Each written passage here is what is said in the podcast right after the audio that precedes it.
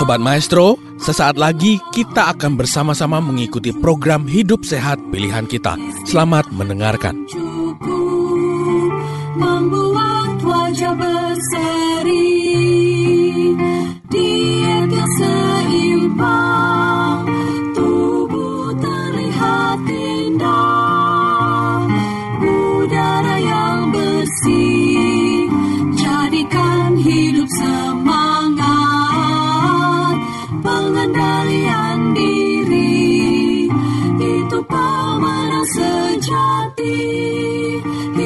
sehat anugerah Tuhan hidup sehat sangat berharga sepuluh hukum kesehatan hidup sehat Salam hidup sehat.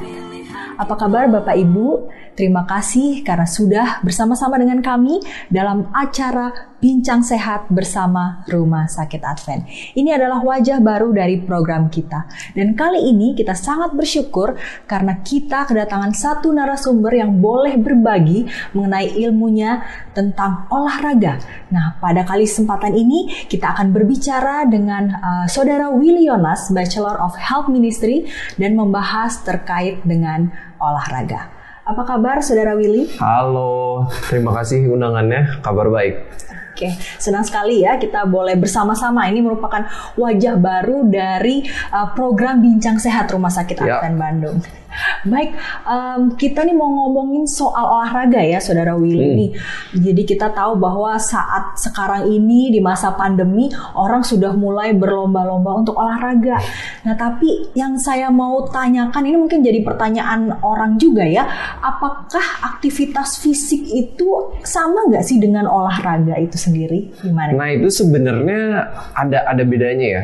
Karena yang disebut aktivitas fisik itu adalah ketika kita aktif dalam kehidupan kita sehari-hari. Kita contoh kita bersih-bersih rumah, kita ngepel, kita naik tangga dibandingkan dengan naik lift itu dianggap dengan aktivitas fisik. Baik. Tapi kalau olahraga tuh lebih seperti yang secara sengaja kita lakukan. Kita secara sengaja menggerakkan badan kita menggunakan otot kita, apakah kita jalan kaki, kita jogging, kita berenang itu kan sengaja gitu kan. Nah, olahraga lebih lebih masuk ke kategori itu sebenarnya. Oke, baik. Berarti kita belum bisa mengatakan bahwa aktivitas fisik itu olahraga ya.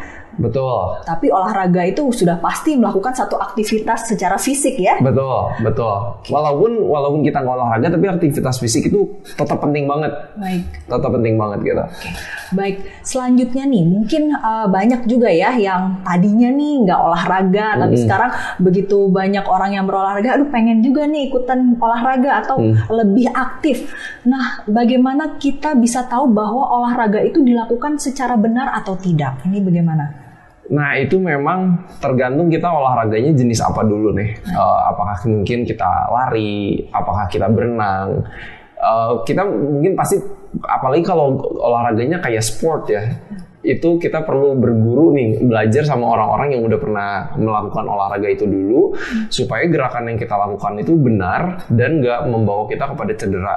Karena kayaknya kan itu yang Eh, sering terjadi juga nih orang lagi semangat semangatnya belajar main misalnya bulu tangkis tekniknya nggak benar cedera udah gitu malah jadi nggak olahraga Ya, betul sekali. jadi ya ya itu sih harus coba berguru sama coach sama orang-orang yang udah pengalaman di olahraga itu untuk supaya tahu nih gerakan yang benernya seperti apa Baik, berarti kita harus lebih telaah lagi ya. Ini jenis olahraganya seperti apa nih Bapak Ibu ya? Betul. Yang uh, pemirsa yang mendengarkan. Nah, uh, menjadi pertanyaan juga nih kan terkait dengan cedera nih, Saudara Willy.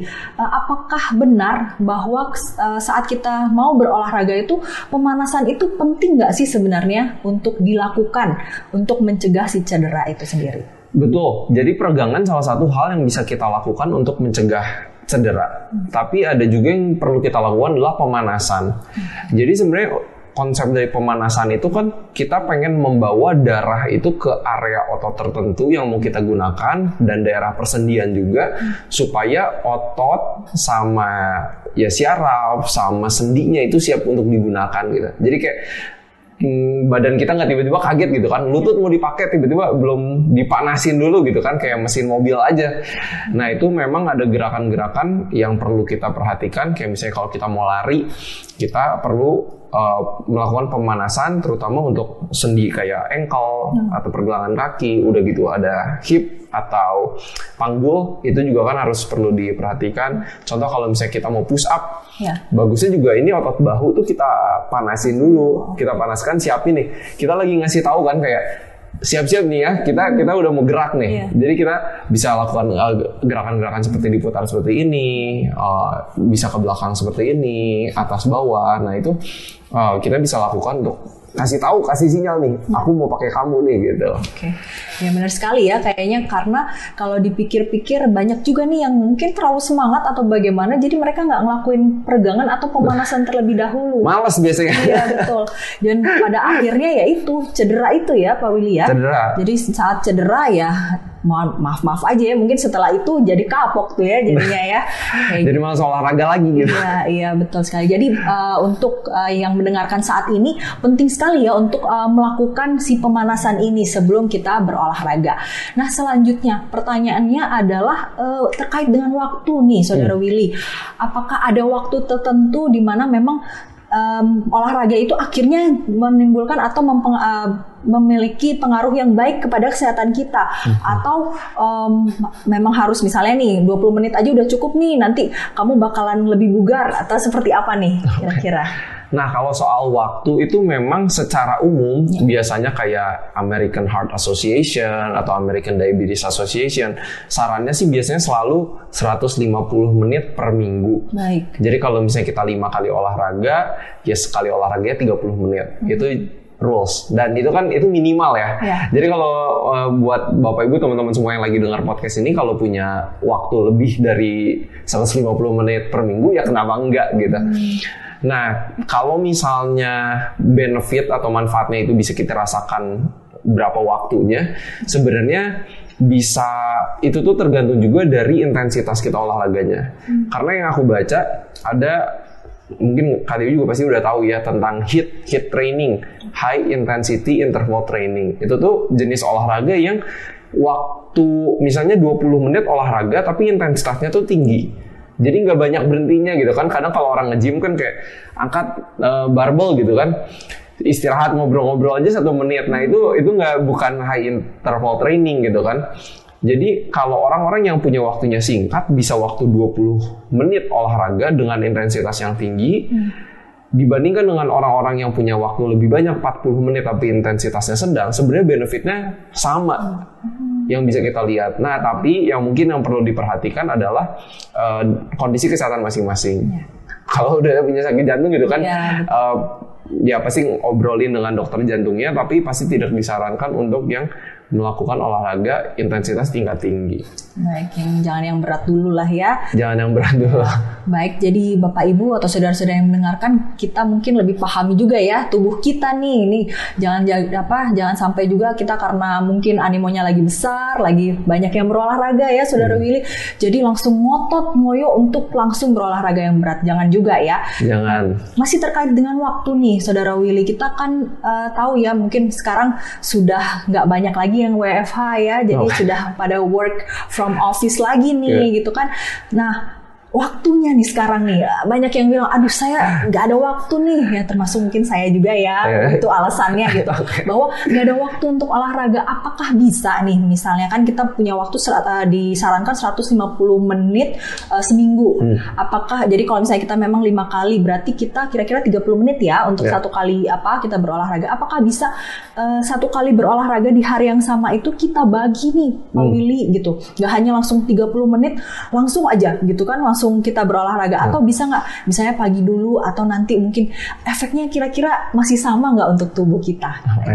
Nah itu memang kita harus pinter-pinternya nih karena aku percaya kalau soal kesehatan itu sangat berkaitan juga dengan manajemen waktu kita gitu. Dan seperti yang Dewi tadi bilang, sebenarnya kita bisa pecah tuh waktunya pagi misalnya kita cuma punya waktu 20 menit, terus nanti sore habis pulang kerja, ah jalan kaki lagi 15 menit. Itu sebenarnya oke-nya oke banget. Baik. Jadi kita kadang kita suka tunggu-tunggu gitu. Aduh, belum punya waktu 45 menit jadi kayak mau olahraga tuh kagok gitu. Tapi sebenarnya manfaatin aja gitu. Kita kreatif eh, bahkan banyak olahraga yang bisa kita lakukan sambil kita duduk. Jadi misalnya pulang kerja kita nonton TV, nonton berita gitu sebenarnya kita bisa tuh nonton sesuatu gitu kan. Iya. Tapi sambil melakukan aktivitas fisik atau gerak badan sebenarnya. Berarti nggak ada alasan sebenarnya ya? Nggak ada alasan. diam. Jadi masih bisa nih Bapak Ibu kalau misalnya lagi di kantor mungkin ya duduk di kursi terus gerak-gerakin kakinya sedikit, tangannya Betul. gitu ya. Betul. Ya. Tapi yang yang aku suka banget yang eh, ya Kak Dewi juga sering ngomong ini ya. Failing to plan is planning to fail.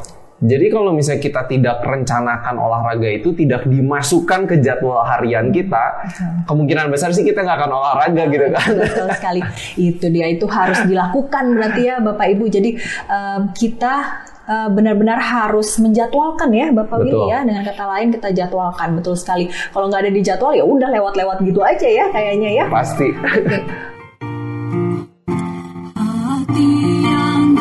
Sobat Maestro, Anda baru saja mendengarkan program Hidup Sehat Pilihan Kita. Terima kasih atas kebersamaan Anda.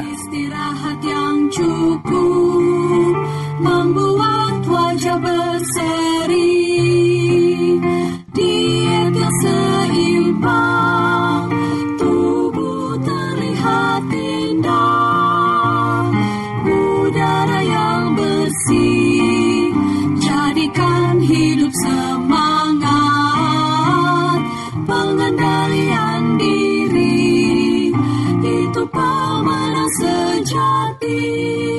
Hidup sehat, anugerah Tuhan. Hidup sehat, sangat berharga. Sepuluh